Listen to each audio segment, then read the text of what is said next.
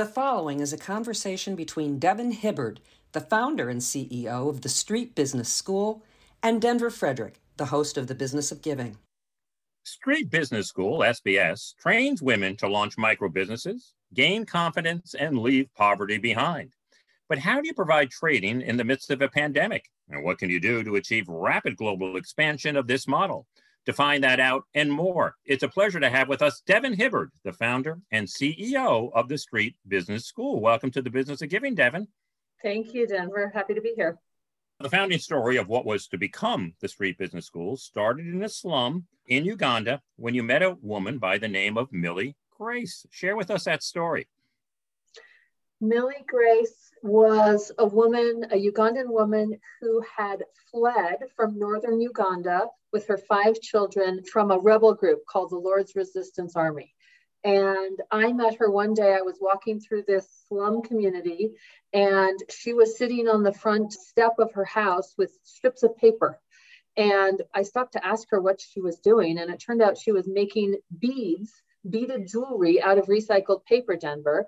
And she told me her whole story, which was that she had fled from this conflict where children were being kidnapped to become child soldiers. She had taken her children and come to Kampala, this little slum, but they had no jobs. And so the entire family, she and her five children, would sit in the hot sun every day and pound rocks into pebbles to sell into the road construction business, earning about 65 cents a day. She had learned to make this jewelry but she had no markets for it. And that was the story that we learned on that day. Mm-hmm. And where did it go from there? We thought that the jewelry that she had was beautiful. So we bought some and found that people loved it.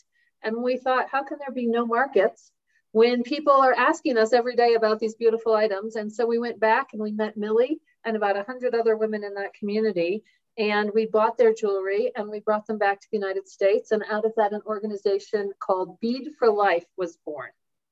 There you go. And that was really the start of SBS. I know they have just sunsetted Bead for Life, but they really got this off in a wonderful direction. Devin, what are some of the proven strategies to help women living in poverty increase their income? We have found that there's two really important components.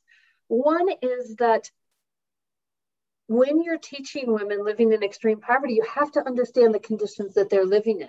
Many, many of the women that we serve are not literate, for example. They never had a chance to finish even primary school education. Mm-hmm. And so the style of learning has to be something that is very interactive and engaging, that helps women get concepts, as one of our trainers in Uganda says, that they can use tomorrow. So we don't teach anything that's theoretical. We don't teach anything that is hard to, you know, wrap your head around. And we have distilled the concepts of business training, things like how do you identify a market opportunity? How do you build customer loyalty? How do you do bookkeeping if you are not literate? And so mm-hmm. we've taken those things and we've made them really accessible. So I think that's one important component. The second that we believe is absolutely critical is to help women believe in themselves. Because so many of the women we serve, they've never had anyone in their life saying, You can do it. We believe in you. And so they don't come into our training as entrepreneurs, thinking of themselves as entrepreneurs. They don't say, Wow, I've got a great idea. I'm going to go start a business. And so a big piece of what we do is we help them believe in themselves. And those two pieces together have proven to be very sustainable tools to help women lift themselves out of poverty. That's so interesting. And the first thing you said it reminded me of El Sistema, the music theory of teaching, where there's nothing theoretical and you right. get these kids and you play an instrument, and in no time, you're getting feedback on that sounds pretty good. None of these right. notes and clefs and things of that sort, but that's what keeps people going. They see that improvement and they go from there. So let's get into this training. How does SBS, at Street Business School, how does it work? Who's admitted? How long is the program? And what do women come out of after completing it? So we're really serving women who are living in extreme poverty, defined by the World Bank as $1.90 a day. Um, we are targeting those women who really are struggling every single day to meet their basic needs, to feed their children, to educate their children, to provide housing, to provide healthcare. So that's the demographic that we serve. We are going out and recruiting women into our program in different communities and enrolling them in a six month program.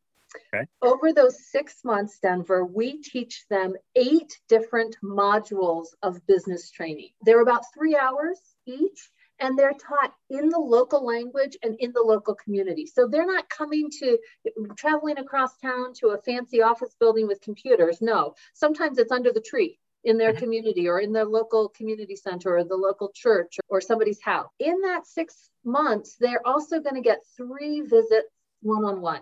We call these mentoring visits, and that's really interaction that's intended to help women believe in themselves, build their confidence. We also bring in a lot of alumni to tell their story because there's nothing like seeing someone else that looks just like you, that's in the circumstance that you're in, and now they've got a couple businesses and they're doing really well. And that's really when you see women sit up straight and say, wow, if that lady can do it, then maybe I can do it. And at the end of six months, we know that women have increased their income about 54%. So women coming into our program start at about $1.35 a day. Six months later, they've increased 54%. But we care a lot about sustainability and we want to know once they've graduated, if they fall right back into poverty, that's not success right. in our book. And so we actually go back two years later to evaluate what that impact is. And what we see two years out is that 89% of women still have a business, at least one. About 46% actually have two or more businesses, so they're diversified. And we know that women have gone to an average of about $4.19 a day. That means that their families are now above the global poverty line. And $4.19 a day doesn't sound like a lot to you and I, Denver, but in a community where you are living in extreme poverty, what that now means is kids are eating three meals a day. Yep. They're all in school. The whole family's getting access to healthcare when they need it. So it's pretty transformational in the life of a family. Life changing. Uh, you talked about 89% of those women having a business two years later. Let me ask you this What's been the impact of COVID? I'm sure it is hitting women entrepreneurs more so than men entrepreneurs. What have you seen from that? Yeah. COVID has erased years of progress against global poverty. So I just read a report that the World Bank thinks between something like 115 and 130 million people are going to be pushed back into extreme poverty because yeah. of the economic fallout of COVID. And we know that those impacts are disproportionately hitting women, that many people who are in extreme poverty now have been forced into poverty because they've lost a low wage job that means that they're going to have to survive in the informal sector because those jobs are likely not coming back in the next months or year. And we know that entrepreneurship is one of the remedies to address those issues. And so we have been leaning in as hard as we can in this past year to try and reach more women. And through our partner network, we have more than 100 partners in 22 countries to help them reach more people in their communities as well as a response to COVID 19. Well, you said there is nothing more resilient than a women entrepreneur, right? That's right. I truly believe that. Mm-hmm. Well, an innovative business model that is helping SBS achieve rapid global expansion is something called social franchising. Tell us what that is and how it works. Social franchising is really just taking a page from the business world. You think of a franchise like McDonald's, mm-hmm. a proven product that is licensed to other business owners to implement in their own communities. Social franchising is doing that for social good. So when Street Business School looked at the ways to expand our proven model and help far more women rise out of poverty, we knew that we didn't want to self replicate, but going to a new country and renting an office and hiring a team and buying a vehicle, it just didn't feel like the most cost efficient way to mm-hmm. scale and more than that, we knew that we were experts in economic capacity building for women and Uganda, but we didn't know the local situation in Ethiopia or Cambodia. And so the idea of partnering with a local partner who had that expertise seemed like a faster and more effective way to hit our goals. So in our model of social franchising, we find those local organizations, often led by a person from that community, and we basically partner with them to embed our proven curriculum, our proven program into their work to help them amplify their own mission. And they bring the expertise and customization needed for the local community. And this is how we've been able to scale to 22 countries today.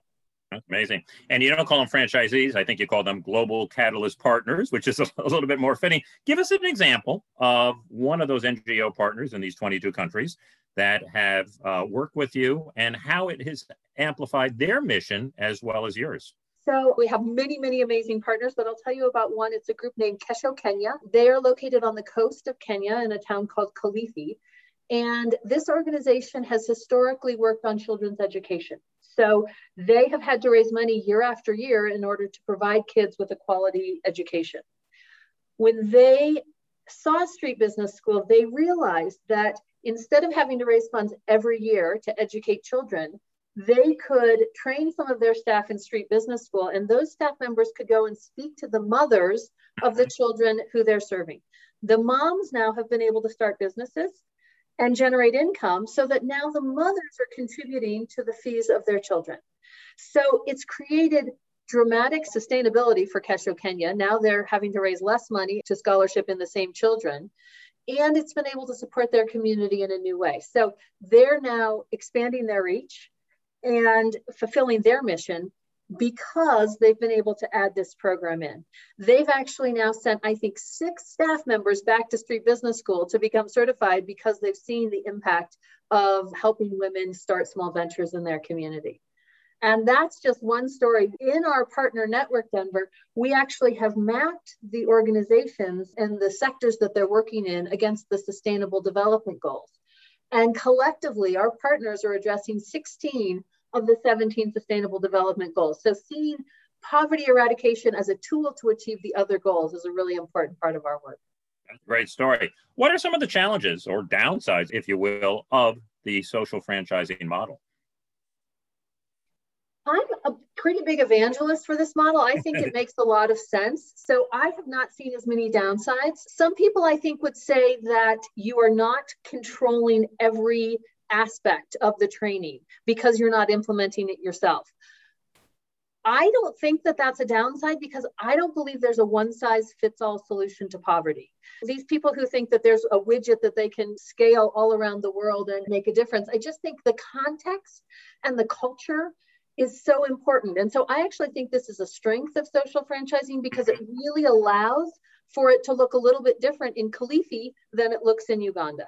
Yeah, you can really have that local customization and address the culture and all those other elements. I so would say one one yeah. challenge that we run into is just finding new partners. When we find those partners, they're like, "Oh, this is amazing. We really want this." But because we've been a small organization based in Uganda for many years, raising our global profile so we can find those partners who are looking for something like this. That has been one area there that we are still growing. You know, we talked about your program, the six months, the eight modules, the three sessions, etc. What have you had to do, if anything, during the pandemic to pivot and yeah. deliver that model in these times that we're living? This has been a year of absolute change and evolution, Denver. We have not stood still one second. So we have seen an enormous amount of evolution. Here's a couple examples. This year, traditionally, we have trained partner organizations in person in an eight day immersion workshop. This year, we launched our first ever virtual training, and that is an eight week course that covers similar material that is delivered over Zoom. So that's been actually incredible because what it's allowed us to do is to reach partners that maybe never could travel to Uganda and to broaden our reach. So that's one um, innovation that we've launched. In the early days of COVID in Uganda, the government instituted a lockdown. People's businesses closed overnight. And so, one of the things that we did is we started sourcing COVID proof businesses, we called them. So, what are the kind of businesses that people could pivot to during the time of COVID that they could run out of their house? And we shared those both with our alumni in Uganda that we serve directly, but also through our partnership network. So, that was an innovation. And then we've also launched a phone training course where we are actually delivering our training in small groups over the phone. So, instead of sitting around and waiting for people to be able to gather again. We've taken our curriculum and we've adapted it in ways that we can just keep going. And actually, it's helped us reach more women in this year than we've ever reached in the past. Which leads me to my next question. What do you think the impact of that is going to be on the way global development programs are delivered in the future? I think you're seeing two big impacts. One is that many organizations have taken their trainings online or their services online, which I think is beneficial to expanding the reach.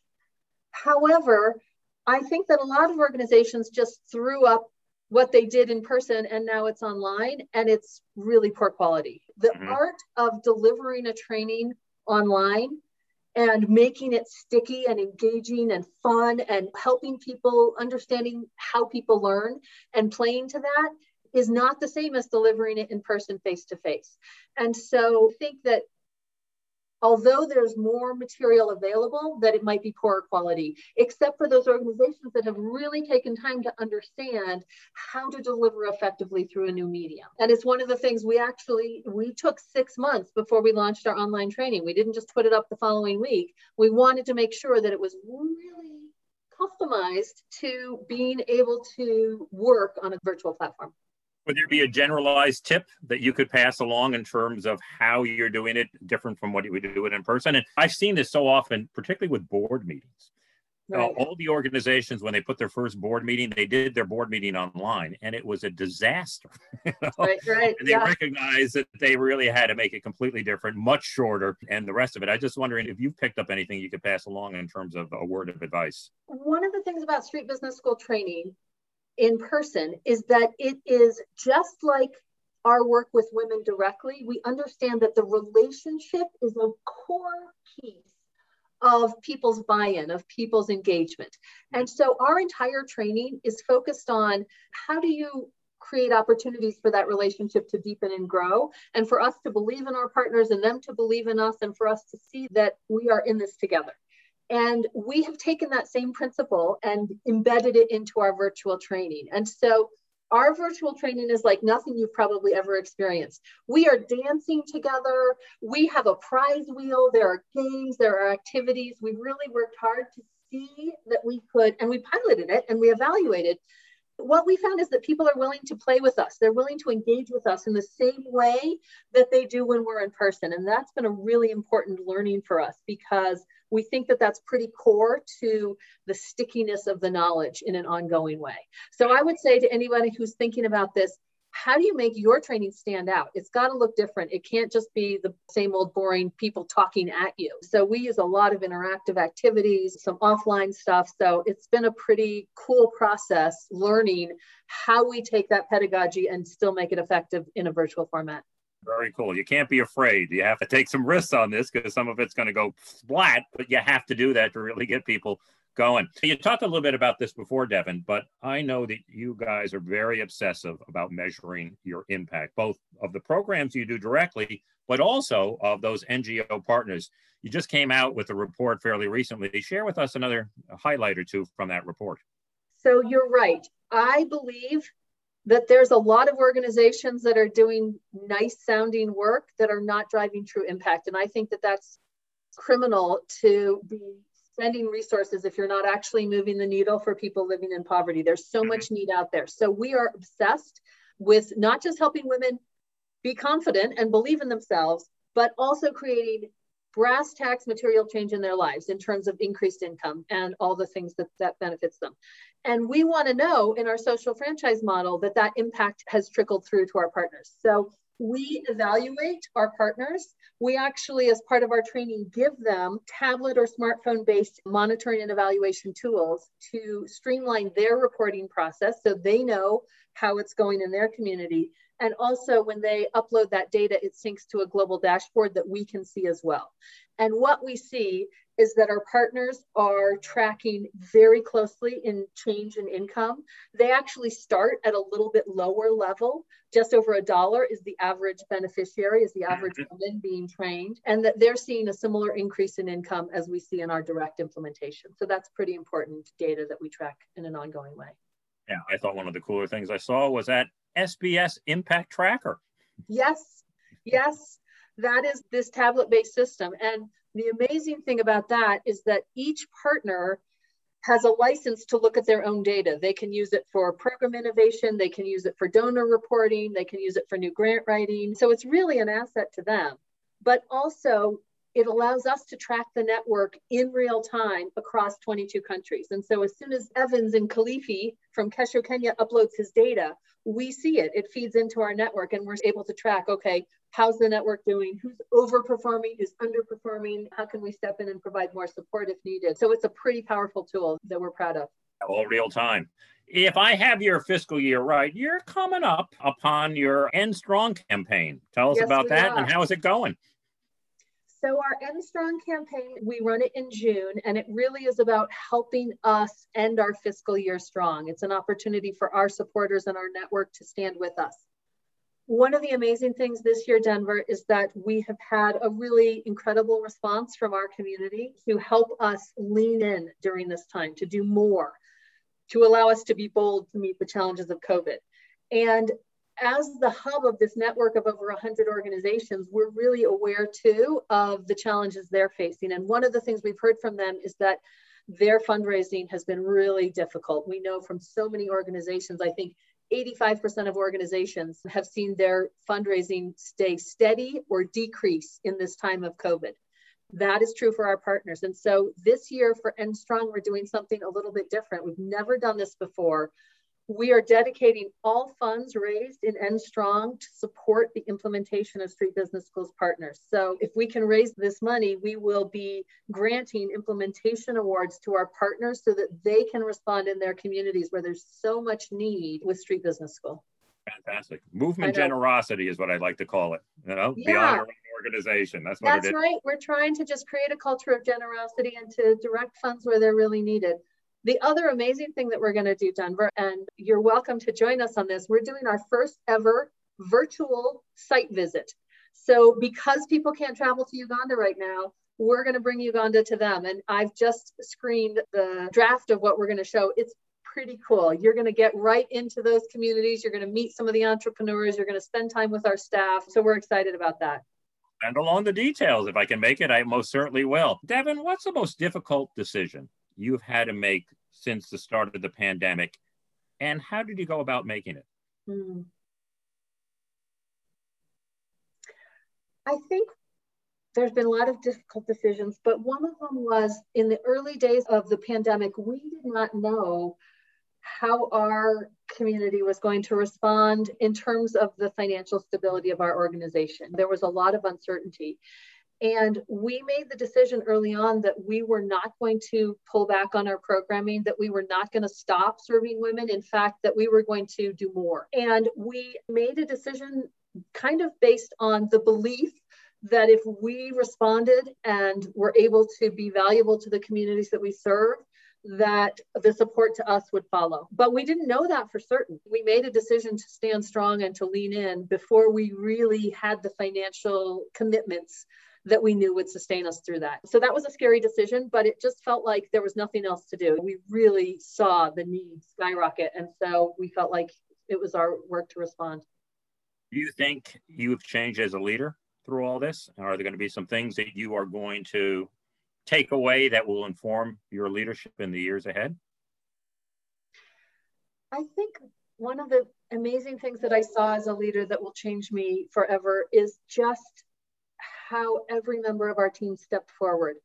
It didn't feel like I was having to lead or to encourage. It felt like this incredible desire to respond to the suffering and the struggle that we were seeing. And across the board, our team has been amazing. I mean, I, I, work with amazing people, but every single person stepped up and said, How do we do more? How can we respond? How do we innovate? So, as I said, you know, not one day have we stood still. We've been like sprinting for a year, sure. which is also hard. There's challenges in that for sure. Oh, and our yeah. team is tired. But as a leader, I've just incredibly proud and it's helped me see that it's not all on my shoulders, it's about all of us.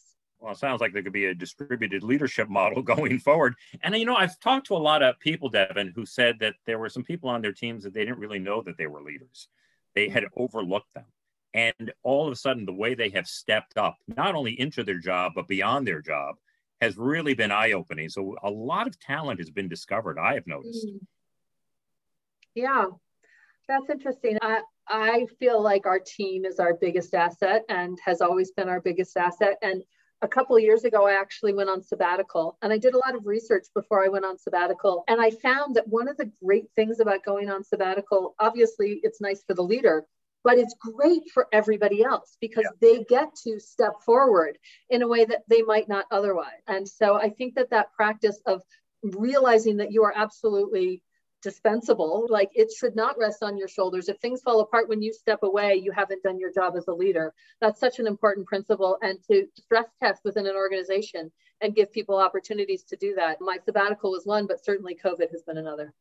Well, your team is a great asset, but also your parents were a great asset to you as well. Tell us a little bit about the influence that they've had on you and the work you're doing today.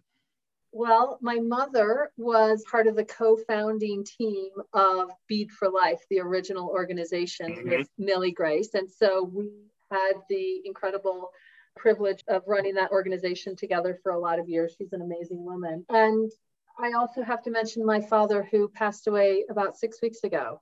Oh, sorry. Um, but my dad, his vision really lives on in me and in this work. My dad dropped out of medical school when Kennedy gave his Ask Not speech. Mm-hmm. Um, and he joined the Peace Corps. He was in the very first group of Peace Corps volunteers in Nigeria. And he really instilled in me that sense of if you have privilege, if you have opportunity, you need to give back to the community. And so I miss him terribly, but I feel like his work really lives on. You know, it has been said that you are a champion of connections and a gifted bridge builder. What makes someone successful at that? I think the true desire to help other people succeed and be their best selves. I am always looking for ways to help other people be successful. And I've been told that that's unusual or unique, which I find very hard to understand because yeah. I truly believe there is a currency of generosity. Because when I help people, they want to help me, and it creates this virtual circle. So I'm always looking for ways to help magnify the voices of amazing partners, of people without any idea of if I do this, you're going to do that. No, it's about like, if we all can rise up, we're going to have a greater impact. But it doesn't seem to me that this is some unique superpower. It seems to me that this is something we all should do because when you help other people, they want to help you back. Yeah, yeah sort of common sense. it really, it, it really is. Honestly, when people are like, "You're so amazing that you're just helping me," I'm like, really? Why doesn't yeah. everybody do this? This doesn't yeah. seem like it's that hard to figure out that we're all going to benefit. Absolutely. And everybody gets the credit. That's the thing that people don't recognize. It all comes back anyway. so, I mean, you don't Absolutely. have to, it, it, it doesn't make sense. Let me close with this, Devin. During this pandemic, I've talked to a lot of leaders, and they've reflected on just how large the problems are and how little they are doing against the scale of those problems in the field that they're involved. And they said, you know, we got to take a bigger chunk out of this. And they're thinking about setting some more ambitious goals. You've already done that by setting an objective of helping 1 million women by 2027. And I know it's never easy for a leader to put a stake in the ground like that, but share with us the process that went into establishing that audacious goal and how you think about it on a day to day basis saying out loud that it was my intention to help 1 million women lift their families out of poverty was perhaps one of the most terrifying things I've ever done. because then it was out there. As soon as I said it, I was like, what have I done? And I, you know, put, but you, you put it back. and there's a beauty of that accountability of saying that. And the truth is, is that for my team, if we don't hit 1 million exactly, that is not a failure. We might hit 1.2 million, we might hit 800,000 women. The point is at scale. The point is we are building something that is big. We are not talking about 10 women or 100 women, we're talking about a million women. Mm-hmm. Whether or not it's exactly that number is not the point. Although we do have projections on here's what we need to do each year and here's our impact assumptions. We have a very clear document and roadmap that we benchmark against. So that was an important just shift of framing and mindset for our entire team in terms of what are we going to talk about when we talk about our goals. I got to say, 1 million now feels small to me. 1 million feels small to me, both because of our rapid expansion. Six years ago, we were in Uganda. Now we're in 22 countries. And we have impact data that shows our partners can train as well as we can and deliver the same level of impact. So the idea that we can continue to spread this, our board is now launching a new strategic planning process to say, what is that right number? We're going to look out to 2040. And what is that right number? And what have we particularly learned from this year around different ways of delivering our training that actually might allow us to scale much more rapidly? So it feels like a really exciting time. And it feels like no less is asked of us. The fact that poverty has increased this year after years and years of it going down means that every single one of us who has a solution has to step forward and do more. Because if not, we're not going to meet this big challenge. And I believe we have to do it through collaboration too. There's no other way to, to really hit our goals if we don't collaborate. Well, I guess as you said in the outside of the interview, if you're going to encourage these women to believe in themselves from SBS, you got to have the same belief in yourself and in the team that you can hit these audacious goals. For listeners who want to learn more about Street Business School or financially support this work here as we get to the End Strong campaign, tell us about your website and what they can expect to find there. You can go to streetbusinessschool.org. You can see lots of information on that website. You can read more about how we train partners. You can read about our impact and you can read about how a gift to Street Business School will help transform the lives of women around the world. Fantastic. Well, thanks, Devin, for being here today. It was a real pleasure to have you on the show and send me that information about your virtual tour. Thank you so much, Denver. We'd love to have you join.